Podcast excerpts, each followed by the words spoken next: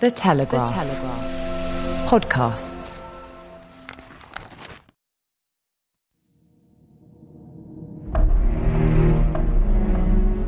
In 1776, the American colonies declared their independence from England. However, ever since, the two countries' histories and cultures have remained intertwined. We share the same language, watch the same movies, and listen to the same music. Some even say that our politics mirror each other. And with the rise of the woke movement in America, there are fears Britain is heading down the same path. To talk to me about the relationship between the two countries, I am joined by the Sunday Telegraph columnist and British American Janet Daley. I started by asking whether British politics is downstream from America's. Uh, not directly, no. It can't be because the political culture, the national culture, is so very different. I think because, as everybody always says, we speak the same language, we think that we're brethren politically, and we're not. I mean, America is a nation of displaced people, people who everyone comes from somewhere else, except the indigenous population, who are now a very small minority my family arrived at Ellis Island in 1905. My father didn't speak English until he went to school. Almost everybody I knew when I was a child had at least one grandparent who didn't speak English. There's a sense of dislocation, of dispossession, of not really knowing where home is. I mean, you see this even in the popular culture in America. Everybody's trying to get home, but nobody knows where home is anymore. And when I first came to Britain and settled here, I was absolutely startled by the old European tradition of people whose families lived in the same region, sometimes in the same town or the same village, for 10 generations. There's nothing like that stability in America. And as a result, there's a kind of neuroticism, a national neuroticism, a sort of existential anxiety that's on the one hand nostalgia for the old roots. That's why you get these peculiar phenomenon, of the Irish American phenomenon, people who've never set foot in Ireland but who consider themselves to be Irish, and it's nothing like what the Irish are now. Um, and similarly with the Italians as well. And the nostalgia clinging to the old nationalities, but at the same time, knowing that you have no real understanding of those cultures, no real contact with them. I remember there's a, a Ellis Island has now been turned into a museum of immigration, of migration, the great wave of migration at the early 20th century. And I remember going round it, and there, of course, there were loads of school parties going round for obvious reasons. And I remember hearing a party of school kids who were obviously Italian, Italian American, and they were talking about where they where their families had come from, and they didn't just know the region, you know, Sicily or uh, Calabria. They knew the village that their families had come from, and yet they had no contact with those that society now. So it's a very peculiar mentality, the American mentality, and that feeds directly into the politics. And the reason that there is this tendency toward hysteria. You know, it goes to extremes of McCarthyism and then left wing politics and this these terrible, bitter divisions is because of that anxiety, that lack of rootedness. And that is something I think that's probably ineradicable in America. And it's nothing, nothing like, particularly British society, but even most old European societies. And one of those famous Irish Americans is currently the yes. President of the United States. Yep. And just sticking on this issue of politics being downstream from America and Britain, can Keir Starmer take any solace in the fact that Joe Biden was able to beat Donald Trump in that election in 2020? No completely irrelevant. It's got nothing to do with anything. I mean, Joe Biden was a kind of consensus candidate for the Democrats because they had to have somebody to beat Donald Trump. And they had to have somebody who was intensely likable.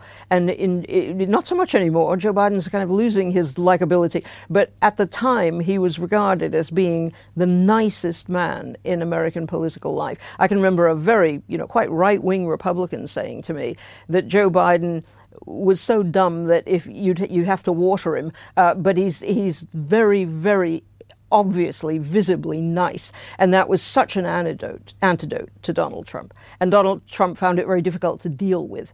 It kind of overwhelmed the American psyche that uh, you could get this gentle kind, tolerant man instead of this demagogue and this sort of Mussolini like figure. Uh, but it had nothing whatever to do. I mean, the, the, the, his appealing to his Irishness is significant because there is a big Irish vote in America, or what considers itself to be Irish. It isn't really Irish. Most of those people have never visited Ireland and would be shocked to see what it's like today. Dublin is a very, very sophisticated city and uh, is nothing like the Ireland of their imaginations. But he, every politician who has any feasibly you know, a possible connection with Ireland plays it up. Even presidents who, presidential candidates who really are not recognizably Irish in any sense, manage to find Irish ancestors and go visit Ireland in a kind of sentimental journey uh, because it appeals to the Irish vote. So he made use of it, but it's uh, it's neither here nor there really in terms of the reality of American political life. And this issue of Ireland is interesting because it links in with the so called special relationship between mm. Boris Johnson and Joe Biden. Joe Biden famously compared Boris Johnson to uh, Donald Trump, the previous American president. Is there any comparison to be made there? And we'll get on to this issue of Ireland in a bit. Uh, no. I mean, Boris, I know Boris. I mean, he was my colleague for 20 years. He is absolutely nothing like Donald Trump. And I did think, I mean, there was a reason why the Johnson people allowed that to be perpetuated to some extent on the American side because they wanted a trade deal and they thought Trump would deliver for them. Uh, but it's absolutely absurd. I mean, whatever his failings and faults, Boris is a very intelligent, witty classics graduate. You know, uh, Donald Trump is an ignoramus uh, and uh, who doesn't even understand the constitution of his own country. The, the comparison was absurd, uh, and also Donald Trump was a nativist. You know, sort of, and, and Boris is not. There's a a complete it's unrecognizable. The, the, the, the, attempt to superimpose the American political culture in any way, whether it's Trump and and Boris or any of the other comparisons that are made, it, it is quite absurd. In terms of Boris Johnson and Joe Biden's relationship, are they political soulmates? And you can look to COP26. They're both kind of climate change. You know, this this is the biggest issue for them. Uh, yeah. They they both uh, you know support uh, this kind of liberal world order. They both uh, they've signed this recent deal, the AUKUS deal with submarines. Are they are ah. they soulmates?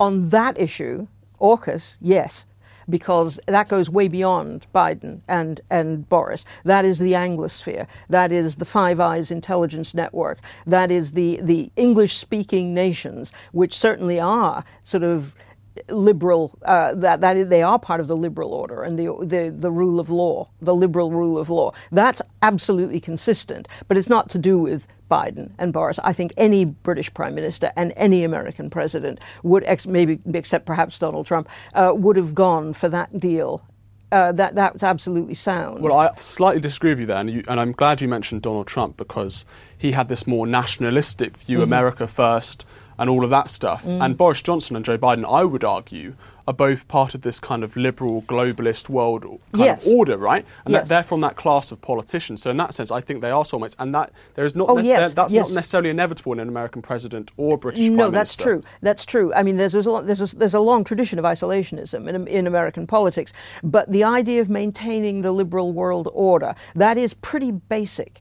Because if you remember, the, the whole premise of the American Constitution is that the rights that they are fighting for, the rights the Declaration of Independence was fighting for, are considered to be universal human rights. Uh, America isn't supposed to be just a, a get out for poor refugees who want to come and make a fortune. It's not supposed to be just a bolt hole where you go if you're being persecuted. It's there as a model to the world of democratic values and human rights. And so the idea that America propagates and stands for the universality of human rights, that's very, very basic. And the presidents who have deviated from that, Donald Trump and, and earlier isolationists, have not succeeded in wiping out that basic idea. America stands for something that is to do with as we were saying, the liberal world order, uh, the law governed world order, and tolerance and opportunity and equality and all those things that are supposed to be built into the American Constitution. So, to that extent, Biden and Boris, yes, they are bedfellows. They are in league in the same way, but it's something that goes way back much further than them. It isn't a personal thing for them. They are simply the embodiment of what has long been the established sort of political, shared political culture. But that's of the whole Anglosphere, really. Australia, Canada, New Zealand, the whole, that particular kind of liberalism and rights culture is basic to the Anglosphere. Whereas there's been a, you know, not so much uh, on the continent. There's been a lot more deviation. France is supposed to stand for it too with its 18th century revolution, but it hasn't always worked out that way. I would say, particularly in America and to a certain extent in Britain and in the Western world, there has been a backlash against globalization. There has been a backlash mm. against this liberal world order because millions of people have felt that they've been left behind. Yeah. Their wages have been stagnating, and they've been going to Donald Trump. They've been voting for Brexit because they're unhappy with this exact thing you're talking about. I think Brexit don't don't make a parallel between Brexit and what happened with Trump. Two different, very, very different things. The, the Trump appeal to the Rust Belt and the left behind, the great left behind cohort of Americans.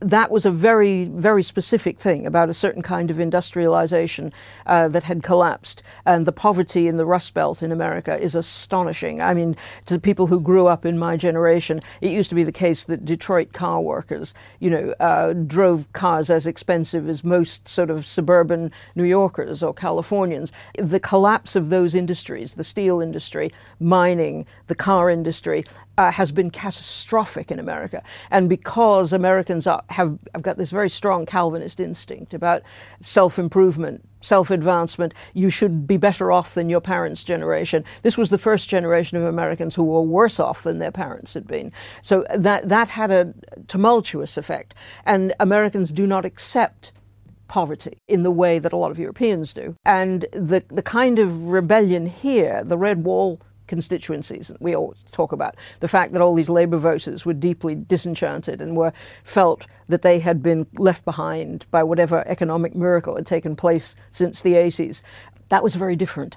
For one thing those were areas of the country that were had a, a hereditary memory of being poor and disadvantaged and it, there was a spurt of hope and optimism uh, that made it feel as if you know when the when the steel industries, when coal mining, when those industries in the Rust Belt, uh, not the Rust Belt, sorry, the Red Wall constituencies were thriving, there was a sense, even though you might not be wealthy, you were earning your living, you were making your own way, you were self-sufficient, you had dignity and the dignity of your your work.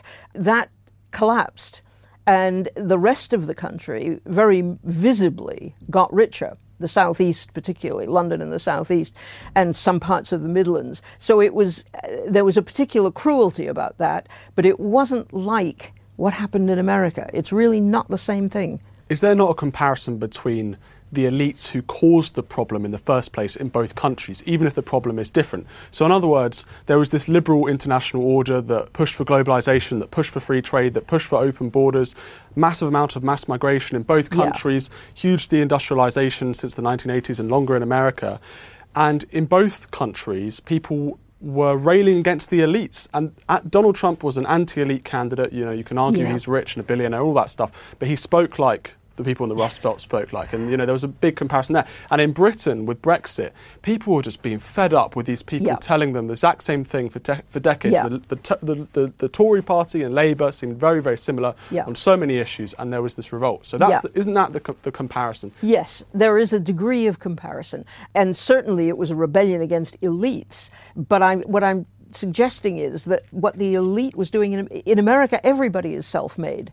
You know, there is no to, and no significant inherited wealth, certainly not of the kind that you get in a European country. Um, there is, you know, not only no aristocracy, but not even any tradition of hereditary advantage and privilege. And that makes it worse, oddly enough, because it's your own fault.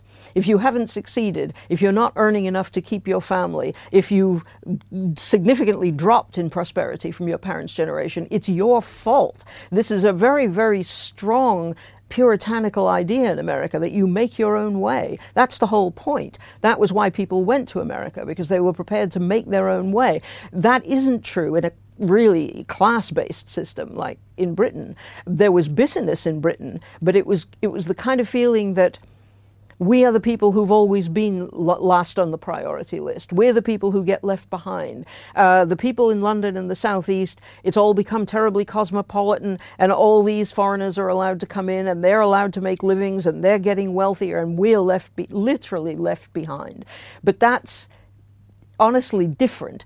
It, it's, it's, in a sense, I think that the, the British bitterness goes back centuries. It's a revival of an old thing. What happened in America was a new thing. This was the first generation of people who literally did not have a chance uh, to do what every American is supposed to do, which is to say, get ahead, do better than your parents, succeed, you know, not necessarily get rich, but at least get comfortably affluent. It's quite different you talk about the American dream there, and, and you know historically the American dream has been people coming to America and making their living, and mm. Irish people were a huge community. And you mentioned Ireland at the beginning of the interview. Let's talk. Let's link that in with some of the disagreements between Boris Johnson and Joe Biden. Mm-hmm. So, Joe Biden has put pressure onto Boris Johnson over the Northern Ireland Protocol because, as you mentioned, he sees himself as an American Irish, and Irish American. Uh, the other disagreement they've had recently is over the Afghanistan withdrawal, mm. where basically Joe Biden didn't pick up the phone to Boris Johnson for 36 hours. Uh, he didn't uh, consult the Brits uh, or NATO over the decision. So, do you think that there there are some rifts there at the same time? Yeah. But how significant are they? It's very difficult to say. In the short term, it probably was significant because it was a kind of humiliation because the British had been partners in the Afghanistan and the, that whole sort of adventure in that region. But uh, that I think was possibly deliberate on the part of Biden because he didn't want to be slowed down.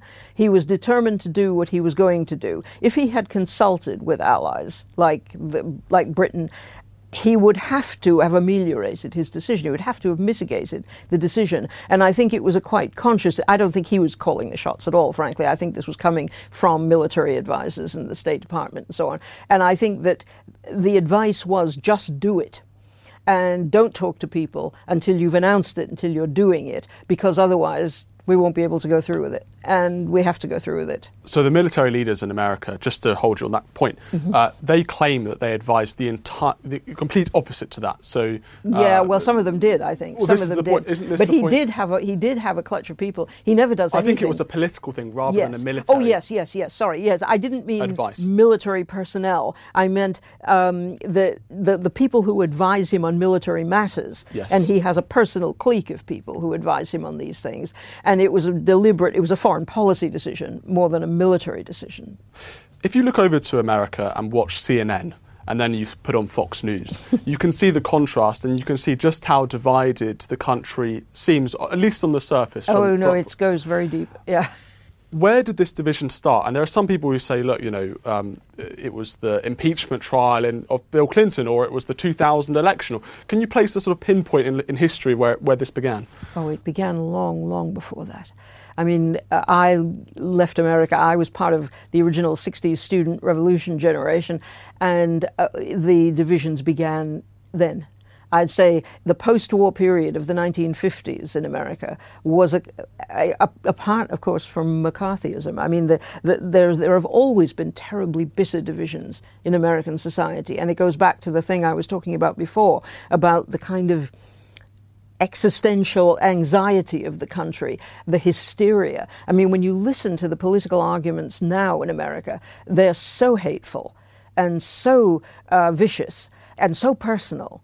And this is uh, uh, the, the thing that's really disorienting for a British, from a British perspective, looking at America, is that America, there's no sense of, we were talking about the elites a moment ago, there's no sense of middle class guilt in America. You don't feel guilty because you've become successful and made money and you're affluent, even if it was your parents' money. I mean, there are, there's now a generation of people who are, you know, what are called trust fund kids, you know, who, who, whose parents are quite rich and who are allowing them not to work for a living. But that's very, very new. I mean, when I was young, even millionaires' children were expected to work They were expected to go out and get a job, and they were bums if they didn't get a job. Everybody worked. And there was no sense of bourgeois guilt, which is so permeates British society. And it's one of the things that makes Boris's or any government in this country approach to poverty so different. You know, as I was saying, in, in America, if you're poor, it's your fault. And you, there, the, the different, the relationship between the elites in this country and the elite and, and the people who are not elite and in here is is so different from America, where everybody arrived with nothing. Everybody is expected to make his own way, and that's what you came to America for. And if you didn't succeed, you're useless. You know, you're just to be dismissed. It's very hard to bridge that break of communications, that ba- basic misunderstanding, and so much of the the viciousness and the hatred. If you read carefully what's being said on CNN as opposed to Fox News, CNN is taking a much more European view. If you're well off and you're in a comfortable part of the country and you have a good job and you're earning a good living, you should feel guilty and responsible for the people who aren't. In Fox News is taking much more what you might call a redneck position in America, which is the traditional American view that you should make your own way. You should not depend on anybody, certainly not on the government, and you shouldn't expect anybody to treat you with particular generosity or charity just because you're poor or you're hard up or you're not qualified. Go out and get a qualification. Go out and, you know, study and get a qualification so that you can get a job and move out of your sort of hopeless neighborhood or your hopeless community and go to somewhere where the, where the work is. That is the real split between the European or British attitude and the American attitude. And that's what you're seeing in CNN and the kind of what you might call the educated elite media. They're trying to behave like Europeans. And so much of the American population is still behaving like the old Americans. And that's why they're so nationalist. That's why it's America first. You know, America represents the land of opportunity still. And if you've been cheated out of your opportunities, you feel guilt. You feel, uh, on the one hand, guilty, but also hugely despairing. You know, there is nobody who is going to offer you the kind of opportunity that you thought was your birthright. So the real divide in America is between the European mindset and the original American dream mindset. Yeah, basically. Yeah. Can we see that same those same divisions? Can we see those heading to Britain, heading our way? And you know, we look at the Brexit referendum. The point is, is that Brexit showed how divided the country really yeah. is, and you saw, yeah. uh, particularly after the referendum, a huge attempt to reverse the result by the elites, and this caused anger, a historic anger that I have I've never seen in my lifetime. No, but I'm quite young, no. so yeah. maybe you can tell me. Um, no, it was like nothing I've ever seen either. And I think that kind of, but that kind of elitist arrogance on the part of the Remainer establishment was was pretty much par for the course. What wasn't was the reaction of the people against it. And I think that it hit at a particularly opportune moment, the the Brexit for the the what you might call the underclass or you know the, the the disadvantaged working class because they were really having a bad time and so the, the Brexit, the argument about Europe and the argument about membership of the EU hit at precisely the moment when that class of people were peculiarly bitter and felt uh, disinherited. And so it was a it was a kind of perfect storm in that respect. But there were people supporting Brexit for all sorts of different reasons, and not all of them because they resented immigrants coming and taking their jobs. I've got no problem with immigrants. I come from an immigrant family. My support for Brexit came out of an absolute commitment to the democratic principle that you should elect the people who make your laws.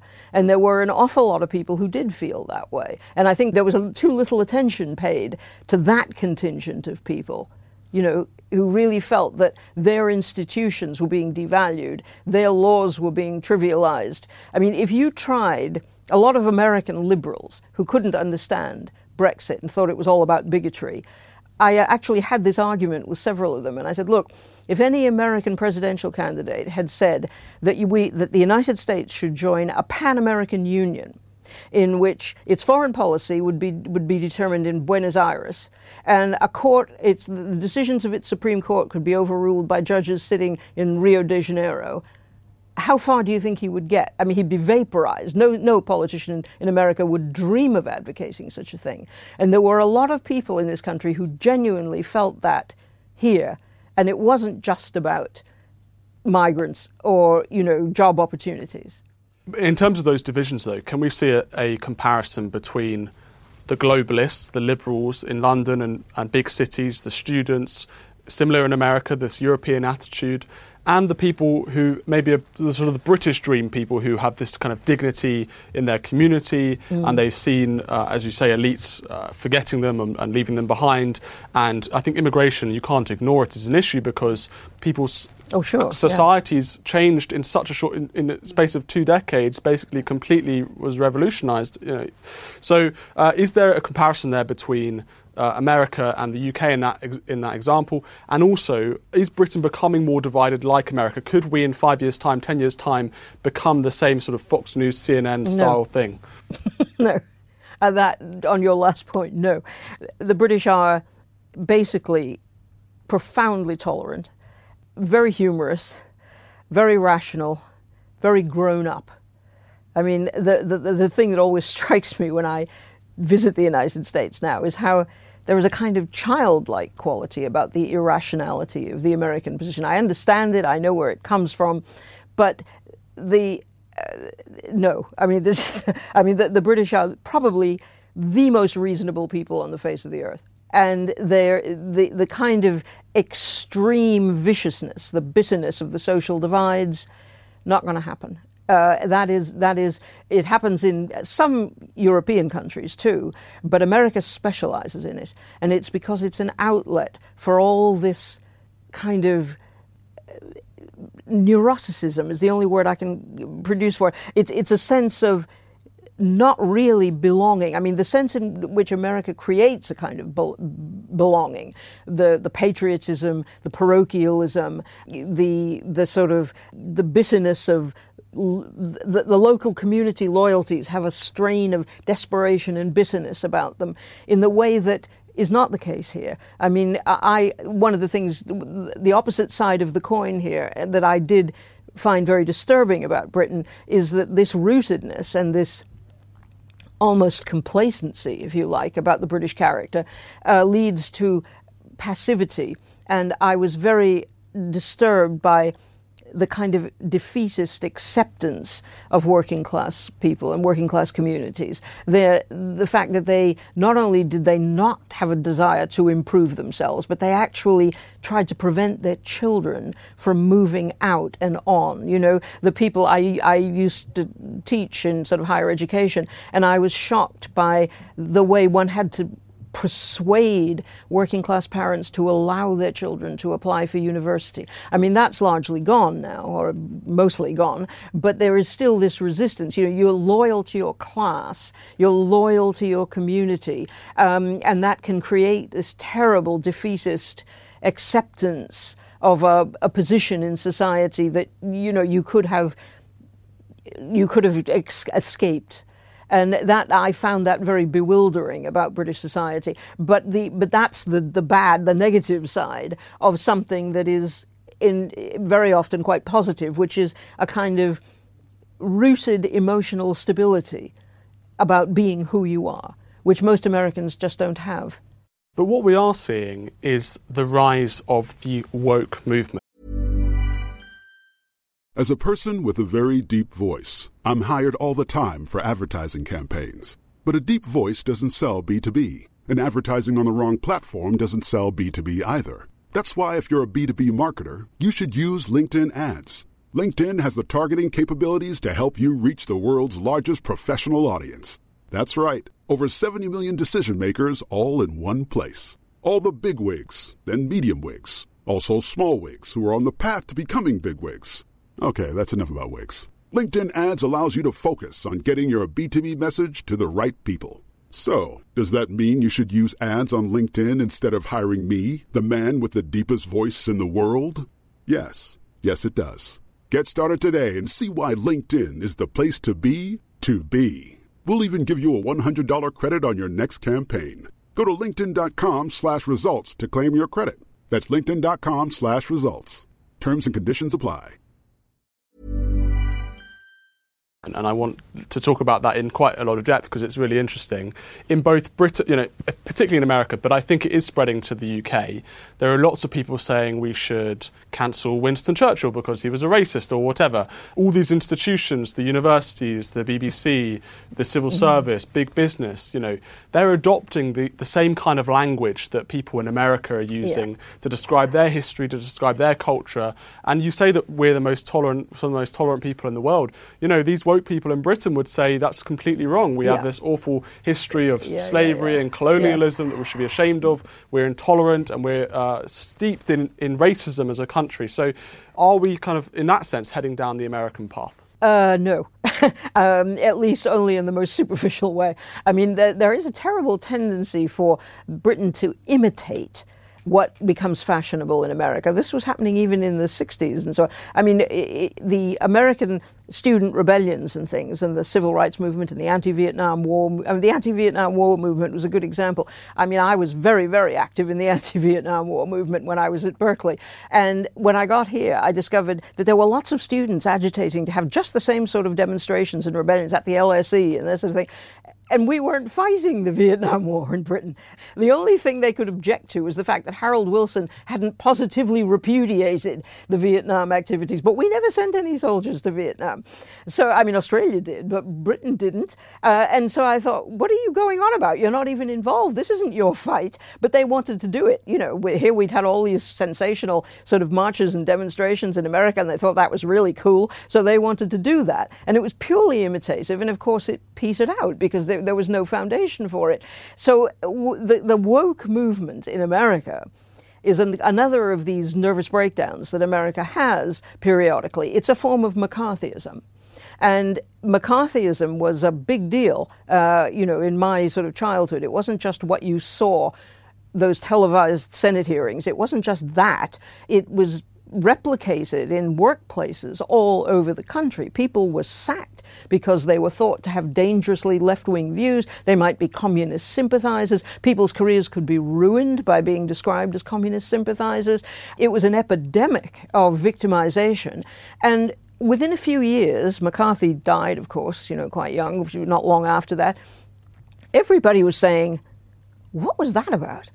You know, it was astonishing. It was a witch hunt mentality. And it, when it died, it died definitively. And of course, by the early 60s, everybody was becoming blatantly left, the young were becoming blatantly left wing. They were identifying as Marxists and Trotskyists. And there was no equivalent witch hunt. There was no equivalent sort of McCarthyite, because that, that had just run its course.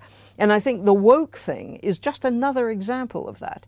Uh, America just gets obsessed occasionally and goes after something, and then it, like that, it's suddenly gone. It, it blows itself up.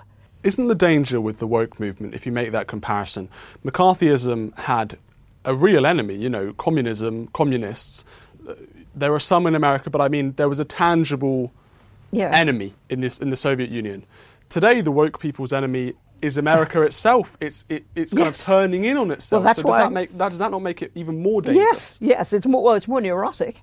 If you you well, I mean, you wouldn't remember this, but the McCarthyite period, it wasn't just about fellow travelers. It wasn't just about people who might actually be Soviet assets. It wasn't just about spying. You know, there were people, Alger-Hiss and sort of people who were identified as actual sort of agents of the Soviet Union. But it was about thought control as well. It was about, you know, are you thinking the wrong thoughts? Do you have any sympathies with this kind of socialist expansionism. Uh, it, it, wasn't just specifically aimed at Russia and the Soviet Union, and so it's not all that different. It, you know, it was in, inspect your consciousness and see whether there's anything wrong with your thoughts. Purge yourself of any tendency to go in for this, to be sympathetic to these ideas.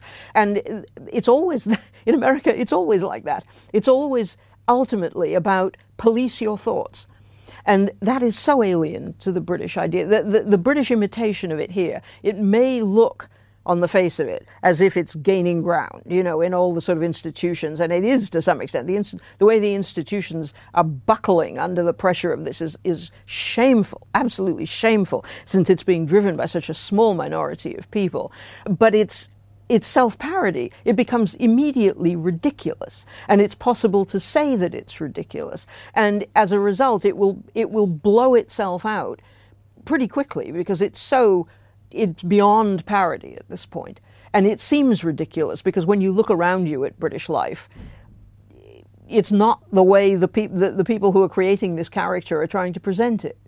So, you know, the idea that this, I mean, this is, I come from a racist country, okay? This is not a racist country. I mean, the, the, the, the attitudes toward ethnic minorities in this country, except in tiny pockets, ignorant pockets of, you know, crowds of drunk football supporters or something. I mean, for the most part, the, the, the racial tolerance in this country is extraordinary. It's a model to the world. Do British people confuse British history and American history in that sense?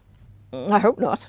Uh, because they're completely different. What is being said about American history? I mean, there are people apparently now who are label, labeling Abraham Lincoln a racist, the man who abolished slavery. You know, I mean, it, it's just. Um, I mean, the, the thing is, it's ludicrous in America too. It's ridiculous, but they don't see it as ridiculous. It's ridiculous here, and we see it as ridiculous. That's the big difference to understand wokeism, I think we have to talk about American history and then we can get to sort of more contemporary stuff. And uh, for British viewers, they might not understand, particularly younger ones, what the American dream is, what the American dream was. We've talked about that a lot in this interview. Mm-hmm. And to help people understand, I want to talk about your own family's history. You know, we talked about Russia, the Soviet Union. I think that's a really good place to start in the early 1900s. So, can you talk about how your family came to America and how they succeeded? Well, whether they succeeded in the first generation is debatable. My family arrived at Ellis Island in 1905, escaping from the pogroms in Russia, but that was led by a czar, not by the Communist Party. And they arrived in Boston, and like many members of ethnic communities, uh, they spoke, spoke virtually no English, and they went to their community. This is something that a lot of people don't understand about American ethnicity. The reason that, you know, we were talking about Biden and his Irish roots, there was no welfare system at all in, in the early 20th century. In fact, there wasn't one really until you got to the 1930s. And so if you arrived penniless, you know, with all your belongings in a sack on your shoulder, you went to your community. And if it was the Jewish community, you ended up in certain parts of Boston, the Lower East Side of New York. If you were Italian, you ended up in what was called Little Italy in Manhattan, or uh, you know, th- there were. But you went to your people who would help you to find work to, and so to support you and to become your extended family. And that's one of the reasons that that kind of ethnic loyalty is still so strong in America. You know, you're an Italian American or you're, a, you know, a, a German American because the ties among those communities became very strong. They were your only welfare support. Um, the idea was that you were you would get no help from the government. You would get no help from anybody except your family and your community, and you would make your own way. And the result was that they were very resilient people they were very industrious and they were absolutely determined to succeed because they had left behind, whether it was persecution or poverty or hopelessness, they had come to this country which was going to give them the opportunity to succeed. And that is so fundamental to the American mentality. It's ineradicable. It's Why what, did they choose America and not Britain or France or Germany or Because wherever? America was making the offer. I mean, you could come in, you know, that give me your tired, your poor, the Statue of Liberty, seeing the Statue of Liberty, America was a big empty country and it was actually soliciting mass migration. That was the whole point of it. Dispossessed people, you know, sort of people who had nothing, were invited to come. And the Ellis Island Museum, if you ever get a chance to visit it, is, is an inspiration. I mean, uh, people were um, brought into this extraordinary reception hall and queued up for hours with their kids and their relatives, and they had to give the name of some contact who somebody who was prepared to meet them and kind of take responsibility for them within the country. And it was always a member of your own community or your extended family, and that that was it. You know, you you you you it, it, was interesting actually just as a, a, side point that's worth remembering about the Ellis Island Museum you remember there was a big row here about whether migrants should be allowed to come in if they had certain kinds of illnesses or if they had AIDS or whatever. There was a hospital at the Ellis Island, at Ellis Island, uh, connected to the reception centre. And if you had any communicable disease, you had to be isolated in the hospital before you were allowed to go to the country. It happened to one of my aunts when my grandparents were coming. She had measles, and they all had to wait and be isolated until she was clear of measles in, before they would be allowed in the country. And there was there was also a rule that if you were mentally unstable, you couldn't be accepted uh, because you were likely, as they put it, you were likely to become a charge upon the state. Which is very interesting. The idea is you were bringing in independent, strong, healthy people, willing to work, willing to improve themselves. That was the whole point. So your family came, and eventually they did make success well uh, the first generation weren't hugely successful but they were. One of one of rather like many Asian families here, they were absolutely determined to educate their children. I had one of those uncles who kept the shop open seven days a week so that he could put his sons through medical school, and I feel tremendous bond with the sort of Asian shopkeepers who do the same thing here and it was this it wasn't so much that you were going to succeed or become wealthy some of them did become wealthy but you were going to work every hour that god sent. You were going to work your fingers to the bone whether you were a tailor or a shopkeeper or whatever and you were going to put your children through university and they would be the success. Your son would be the doctor or the lawyer not maybe you're not your daughter. she would marry a doctor, um, but the you know the idea was that you were you were doing it for the next generation. And eventually, Janet Daley becomes a columnist for the Sunday yeah, Telegraph. that was a long so that, route. Yeah. Before we get to that, though, interesting listening to that story because from if you listen to woke people, they would say America's history is steeped in discrimination, racism. Oh, yeah, that's it was true. this complete hellhole of a country. So why would anyone want to immigrate to America uh, in the well, first place. You see what I mean? So there's a contrast there between, uh, and in America, it is a country of contrast and a country of hip- hypocrisy, isn't it? Because at the same time as your Russian pogrom uh, kind of refugees, if you like, were coming to America, there was this huge discrimination. Sure. I mean, the, the thing, slavery had been abolished long before my family came, but the point well, is. only 50 years. Yes, know? yes. I mean, I, but the point is, the people who came, one of the, the real difficulties with racial politics in America and racial identity is that the only group of people who didn't come of their own choice were the people who were brought in chains from Africa. And it's absolutely true that slavery is the original sin, which America does not seem to be able to um, transcend. It's, it's horrendous. And American slavery was particularly brutal and murderous, and it was horrendous. And the fight not only to abolish slavery, but then to abolish segregation. I was very aware of that because, as well as being active in the in the anti-Vietnam War movement, I was also participating in civil rights marches and civil rights demonstrations, and the uh, abolishing what was called de facto segregation in the North, as well as de jure segregation in the South, was a very big deal, and that was what the '60s was all about. And the, the, there were so many points at which they thought they'd licked it. You know, Martin Luther King in his March on Washington, the passing of the Civil Rights Act under Lyndon Johnson. Everybody thought, right, it's over now. And it's never over. It's, it's just heartbreaking. It's never over. Um, the disadvantage of the black communities, and they become more and more desperate and politically politically almost psychotic because it's so hopeless the despair of it that is an inherent evil uh, in the American society, which is very difficult to expunge. But you don't you don't expunge it by tearing down statues of Abraham Lincoln. I mean, uh, you know, somehow you've got to come to terms with it and do something that actually remedies the existing problems rather than trying to rewrite the history. But it's important to know or to mention that America has made huge progress since 1865. You oh, know, yeah. and you talk about the civil rights movement huge leaps and bounds have, have, have happened in America for black people. And, yes. you know, we've got to obviously recognise that. The other thing about the civil rights movement that's interesting is that people today on the woke side would say that they are the new civil rights leaders. That they're, for example, with trans rights, they would they would argue, and human rights, they would argue, look, we're just simply furthering this fantastic cause from the 1960s. So perhaps you're just a simple reactionary, a kind of Bull Connor uh, of the 20 of sort of 2021. No, it's an, it's imitative.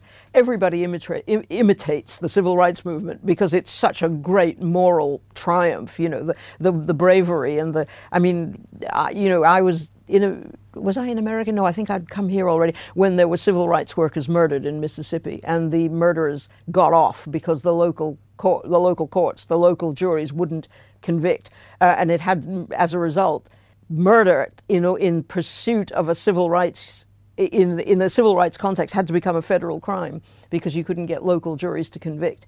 I mean, it was horrendous. But the, what what is happening now is that every group that decides that it has a grudge or a disadvantage or is being treated unjustly takes that as a model, and it's completely inappropriate. You know, it's it's it's a parody. In fact, it's a travesty of that. You know, people were being killed, people were being lynched. Um, the, the kind of discrimination against the black minority in America was appalling, and it's nothing like what it's being translated into by every protest movement now, which is just trying to, to kind of emulate it in the most ridiculous way. Well, the irony is, is that Martin Luther King Jr. famously said that people should be judged by the content of their character and yes. not the colour of their skin. Yes. And now the same so-called civil rights movement or the woke movement yeah are doing exactly the opposite of That's that. Right. They're judging you, they're judging people on the basis of white privilege, for example, yes. where basically they're saying because of the colour of your skin, you hold inherent privileges, privileges over other people, and therefore you should be treated differently. That's just a version of original sin. Uh, you can't choose not to be white. And if you, you know, obviously you try to live your life by decent values and you try to be, as it were, to make amends. You can't make amends for historical sins. I mean, in any other context, the idea that a child, for example, should be impugned because of the the crimes that his father had committed. Can you imagine any other context in which that would seem just? If you, suppose your father was a mass murderer, does that mean that you should be incarcerated or that you should be cast out of society? It's not your fault. And it's certainly not your fault if three generations ago there was somebody connected with you in your society who made profits out of the slave trade. It's absurd. And it's, it's a kind of um, a, magical thinking you know, that somehow you can extirpate the, the, the, crimes of previous generations by blaming people who are alive now and who are obviously, as individuals, blameless. Of course, l- last year we saw the murder of George Floyd by the American police officer, and that caused international mm-hmm. outrage, protests. Yeah. But also, there was this idea that if you were white, you, son- you somehow held responsibility for the actions, not only in America, but in Britain, of someone thousands and yes. thousands of miles away. Yes. So it's not just about the ancestors, is it? No. You can take, you can be no. responsible for the crimes of others who, who live. At- well, I mean, collective guilt of that kind is a very dangerous idea. To say that somehow because you are of the same skin color or the same you know, uh, the same in in the same racial category as somebody who committed a heinous offense. How does that work? I mean, it's just disabling. It's morally disabling because you're responsible for everything. You're responsible for every uh, crime, every terrible sort of social sin of anybody who happens to be of the same color as you. I mean, that that makes life unlivable. It's impossible to understand these ideas, some people look to France and to Paris in the 1960s and these sort of postmodern ideas. Other people compare this to the Cultural Revolution under Mao, yeah. and where you ha- you know we talk about collective guilt and yeah, punishing yeah, your ancestors. Mm. There's some comparisons oh, there. yes, absolutely. So how how do you understand wokeness? Fundamentally, it's a neuroticism. It's and it's a fake religion. Uh, it's got all the sort of attributes of a religion: original sin collective universal guilt, sins that can't be expiated, uh, the acceptance of your own moral responsibility for things that you never did. It seems to me to be have a psychodynamic quality about it. You know, there's something wrong, um, and it's a cultural neurosis, not not necessarily an individual one. But the comparison with the Cultural Revolution in China is very apt. This is it's Maoist, and you know a whole class has to be held responsible for you know you, the, the, the terrible things that happened in the Cultural Revolution, where anyone with a middle class education or a middle class job was forced to work in the mines or you know do sort of forced labor. That was extraordinary, but it, it it's very easy to get to a kind of psychotic breakdown if you allow rhetoric and ideology to run amuck without being checked by any responsible decision making. And has it only been enabled to run amok, as you say, because of the decline of religion and the decline of our sort of social values within society? I think if decline of religion was the problem, it would have happened a long time ago in Britain. This is a very secular, almost irreligious society. But I think there is a need, a basic human need, for certain kinds of credo, of something that gives life a sense of moral force and principle. And it's very easy to fill that vacuum if you're unscrupulous or you're self serving. Very easy. And Britain is usually pretty good at resisting. That's why it never went fascist. It never succumbed to the kinds of things that so many European countries succumbed to, and they were religious. You know, I mean, when, when Italy was a was still quite a profoundly Catholic country when it went fascist. So it's not religion that protects you from that. It's more I don't know what it is actually. There's something about the national character of the British, uh, which is skeptical, inevitably skeptical, uh, inevitably reasonable and humane and humorous and self mocking. And that saves you from an awful lot of sins. And I don't, I cannot see, and I, I see it still in Britain very clearly. I mean, even, especially during the pandemic, during that, all that social isolation, the way people responded to it, the way they helped each other, the way they reacted to each other, the kind of conversations that people had in the streets, strangers talking to each other, that seems to be absolutely unbeatable. I mean, the, the people who laughed their way through the Blitz, you know, it's still here, that character. It's what I love about the British, and they're so, so different from the contagious hysteria that seems to take root so easily in America and in many European countries as well. Let's go back to the divides in America. Mm-hmm. There are mm-hmm. some people who say that America is so divided between the red states and the blue states that it should separate into two countries. Uh, you've got the kind of the coasts and then the sort of centre. What do you think about that idea? Is, is America heading towards complete division? No, not uh, officially, no, because the Constitution will hold. It's amazing to say something nice about America that the Constitution holds. You know, I mean, even, you know, when Trump had that horrific sort of invasion of the Capitol and was trying to get the, the, object of it was to stop them doing the count. You know, the, the Vice President Pence was having to do the count, the Electoral College votes to install Biden as president. It, it, the, the Constitution held, and there are enough people who most Americans actually are really pretty serious about the Constitution. It's, it is the national religion, the civic religion. And when it came to it, the orderly succession of one elected government to the next held.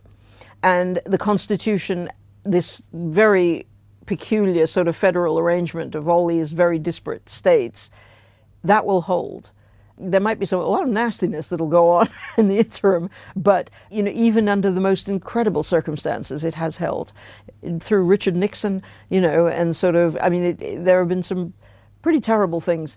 Uh, nothing quite as terrible as Donald Trump, I don't think, but I mean, it, it uh, it's so huge, the country, and it has such a dispersed population. It's really quite difficult for anything to tear it apart it, it, may seem like it when you look at the media coverage, and it may seem like it when you look at the voting patterns, but when it actually comes to the stolid business of American life, it just goes on, uh, basically under this constitutional rule of law. January the 6th is a good example, so I'm glad you raised it, of how divided America is. I personally think that the word insurrection is going a bit too far. I think that these were a group of kind of crazed protesters who were going, uh, they were just dressed up as these nutters and they kind of walked into this, into Congress. I don't think that they were there to overthrow the government. I think, and, and there has been some rhetoric from some politicians in America, including George W. Bush, that these people are comparable to the Taliban, that this was similar to 9 11. There's also these, this new idea from some Democrats of introducing domestic terror legislation to regulate their political enemies. And I think these are some really dangerous ideas and quite dangerous rhetoric. And it's certainly not the way to heal the divides in America, which is what Joe Biden promised he would do if he became president. How can America heal? I have no idea, but I know that it will eventually happen. just because everybody will become exhausted. And every generation displaces the next. In the 1950s, there was a famous Time magazine feature on the silent generation and how all these young people were growing up in America in post war America who had no interest in politics, who were conformist. All they wanted to do was get good jobs and wear a suit. And America was finished, you know, as a sort of politically active, politically conscious country. What happened next? The 60s. You know, uh, every decade, every generation wants to reverse or rebel against what went before. And there's, this is so ugly now that it has to immolate itself. But I think the January 6th thing, you have to understand, and this is again something probably difficult for British people to understand, the invasion of the Capitol was absolutely shocking.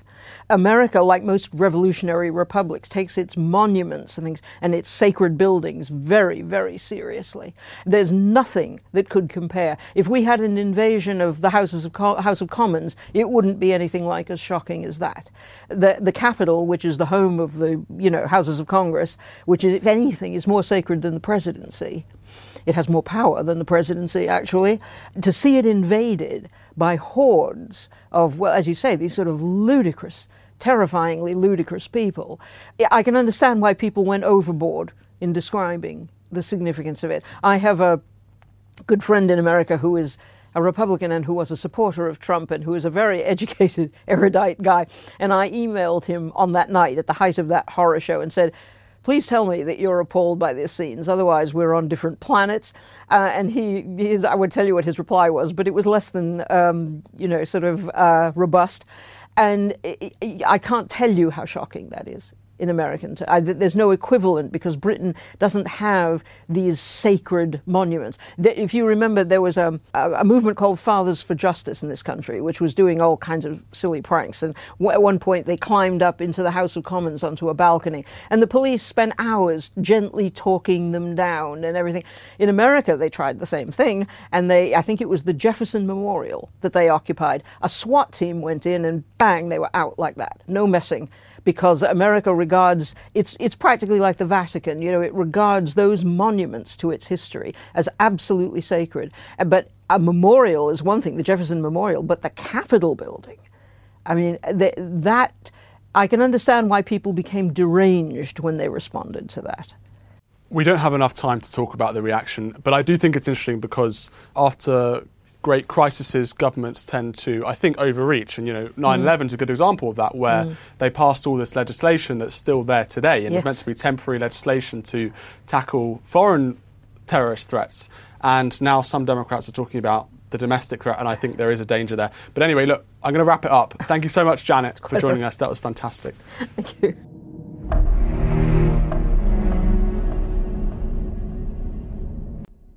Thank you for listening. If you enjoyed this show and are interested in hearing more episodes like it, please follow this podcast and drop us a review. If you have any suggestions of people you would like to be interviewed, you can let us know via the Apple Podcasts app.